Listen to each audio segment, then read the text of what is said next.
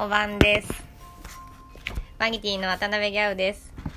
ギャウとバニルラジオ、この番組は毎月8のつく日に更新中の12分間のフリートーク番組です。毎回1曲解説と気持ちを織り交ぜながらバニティの曲をギャウと深く掘り下げる、すなわちバニル番組でございます。そう、前回はねちょっと脱退の話とかでやってなくて、でちょっと更新が伸びちゃったんだけど、今日も元気にやっていきたいと思います。どうでしょう。いやね、そう今日はですね、ドドン、この曲です。黒猫だものそう、魔女の宅急便とかでもこうそうですけど、いや黒猫ってのは超可愛いと思うんで、足そうだから、そういう黒猫だものっていう曲を今日は紹介したいと思います。そう結構ね、黒猫とかって子供の頃とかは不吉みたいなことをね、あれなんでなんだろうね、ちょっとよくわかんないけど言うから、結構子供は怖がったりしてたじゃん、黒猫とか。どうなんだろう、今の子はそんなことないのかな。足だけどうでしょうね、皆さん。でも本当そんなのバカみたいだよね。なんで誰が言い出したんだろうね、あれ。もうでも私はそう、犬か猫かって言ったら断然猫派です。ほっといてもいい感じすんじゃん、猫って人でもなんでもほっといて平気な人が好き。そうなんです。自分のことは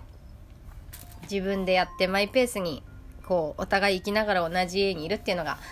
いいな。猫ってそういう感じしないですか？犬はもうかまってみたいな感じでお世話したりしなきゃいけないじゃんね。犬は可愛いんだけどね、結局犬も大好きなんですけど、そうでもどっちかって言ったら猫の方が大人だなって思いますそうそういう生活が猫とならできる気がする。夫とはできないそう、もう自分のことは自分でちゃんとしてほしいよね、本当に。特に金銭面。そんなことはいいんだけど、そうでね、この曲は歌詞がですね、私結構好きなところがあって、泣いたところで何も解決したことないじゃないとか、二度と誰かの一番になんてなりたくないのとか、この歌詞がね結構自分の中では好きなんだよね。この擦れた感じの考え方っていうんですか、でも本当に泣いたところで別に何も変わんないし、何も解決なんかしないんだけど、そうでもそう、最初からそんなことを思ってるわけじゃなくて、いろいろあってそういう風に思うようになった、その擦れた感じみたいのを出したくて、この曲でね。そうで黒猫っていろいろ悟ってそうじゃんちょっとわかんないけど、どうでしょうね。だからそう、二度と誰かの一番になんてなりたくないのみたいな言いそうじゃん、どうかしらまだそう一番になるといろいろ大変なこともあるじゃんね。本当の意味で自分勝手に自分のやりたいように生きたいんだったら、好きな人作んない方がいいしさ、一緒に暮らしたりしない方がいい、一人で暮らすの方がいいと思うんだよ。そうだから何も知らない人が怖くて虚勢を張って突っ張ってるみたいな、そういうのはダサいけど、いろいろやってきて、その結果やっぱもういらないわっていう突っ張りは私は結構好きだなって思いますどういうことなんだろう、わかるかな、伝わった、この黒猫の気持ち。どうでしょう、それはじゃあ曲を聴いて伝わればいいなと思います。じゃあ聴いてください。おし、それでは聴いてください。バニティで黒猫だもの。あら、ちょっと待ってね。間違えちゃった。はい、 OK。 間違えちゃった。あれ失礼しました。もう一回いきます。バニティで黒猫だもの。これダメだね。 OK。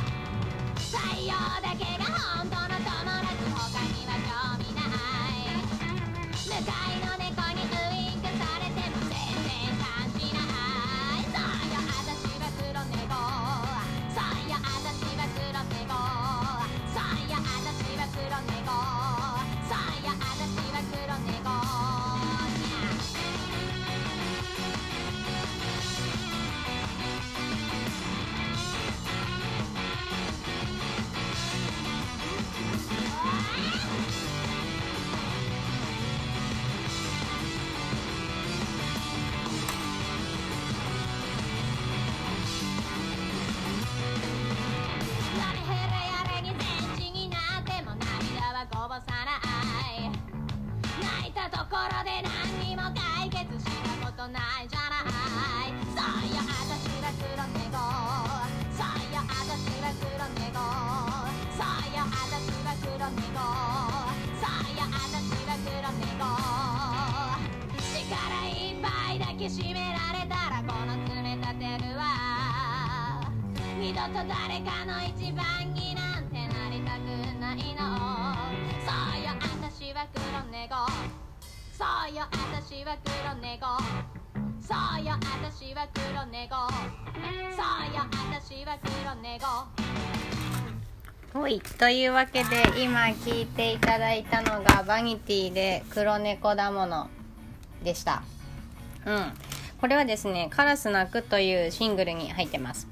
もうカラス鳴くも物販には今出てなくて、そうこれはねベースが近藤くんじゃなくてその前のさこちゃんが弾いてんのかな。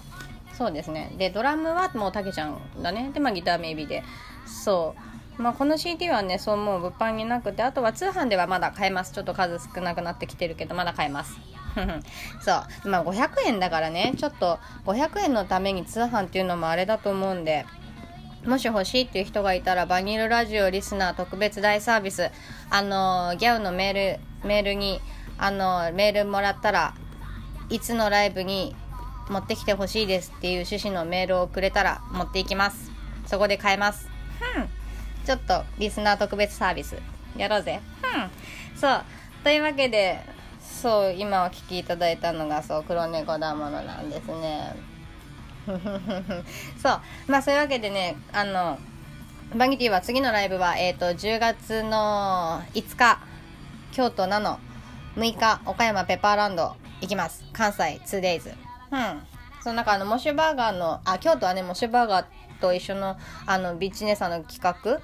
そう2つ一緒合同みたいな感じらしいですね。そうだからそう本当に近藤くんと行く最後の関西になるんで、ぜひぜひ来てください関西の皆さん。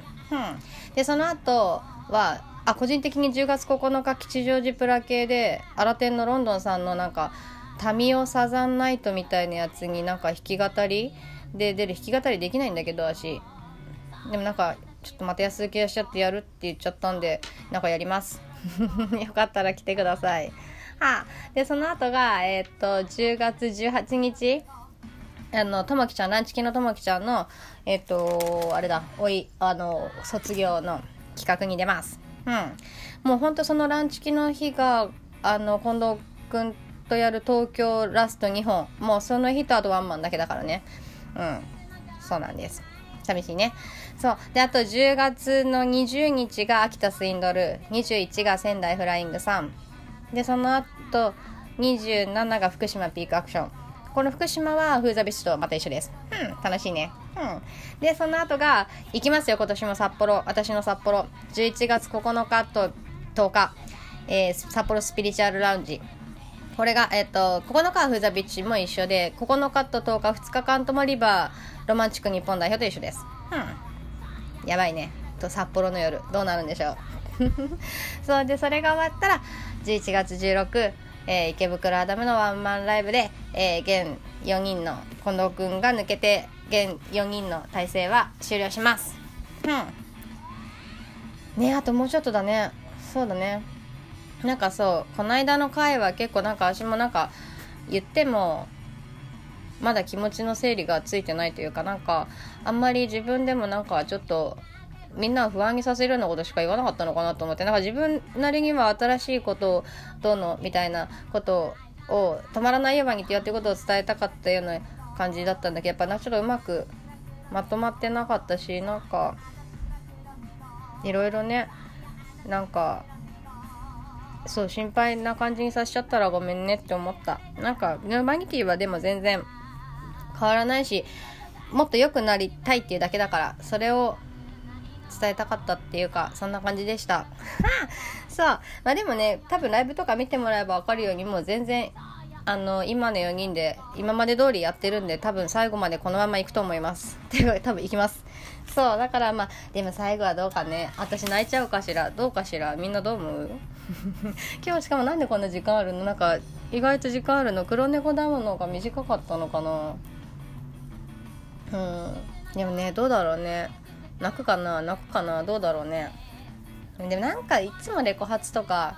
ツアーファイナルとかいつも泣いてる気がする RCMC で。この間前回のワンマンも泣いてたよねそう泣いてたよね。それでなんか前列の BBA たちも一緒に泣いてて超嬉しかったもん。なんかみんな泣いてる、私も泣いてるけどみんなも泣いてる、なんか分かってくれてるのあなたたち嬉しいって思ったそうだからまたみんなで泣こうね。それで泣いてさ、またパッと笑って元気に送り出して、それでまた元気にバニティを始められたらいいなって思います。始められたっていうか、まあ続けていければいいなって思いますそうだから残り数本で、その後その後ね、12月12日に名古屋決まったんですよ。これはもうサポートまだ言ってないけど、サポートミュージシャンがサポートベースと一緒に行きますんで、名古屋もうマギティはワンマン以降も全然止まらずに、もう遠征も行くんかいっていう感じでやるんでよろしくねというわけで今日めっちゃ余裕ある。お相手はマギティのギャオでした。バイバイにー。